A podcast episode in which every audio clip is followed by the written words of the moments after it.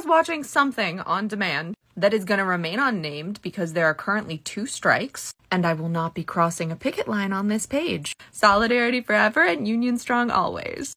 Anyway, there were two ads for medication that had queer couples in one hour long on demand thing. And neither of them were for HIV medication. The first one is Otezla, and it is an older gay couple. I'm not going to show the whole one minute ad because they're just in a little section of it. Also approved to treat psoriatic arthritis.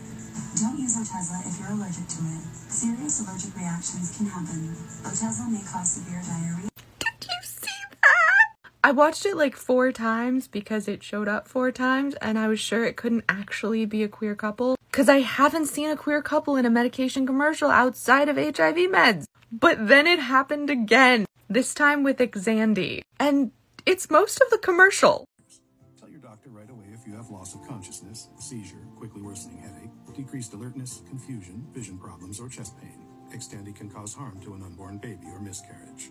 The most common side effects include weakness, feeling unusually tired, back and joint pain, hot flashes, constipation, decreased appetite, diarrhea, and high blood pressure. Nice shot, Reggie. Ask your doctor about Xtandi. It's not Pride Month. In fact, that second spot is from March 8th.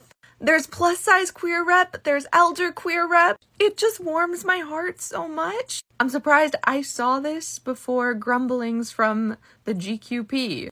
Usually I don't see the queer commercials until the GQP point them out. Yeah, I just googled it. No one's said anything. So I hope this brought you some much needed joy, because it definitely did for me. Short Cast Club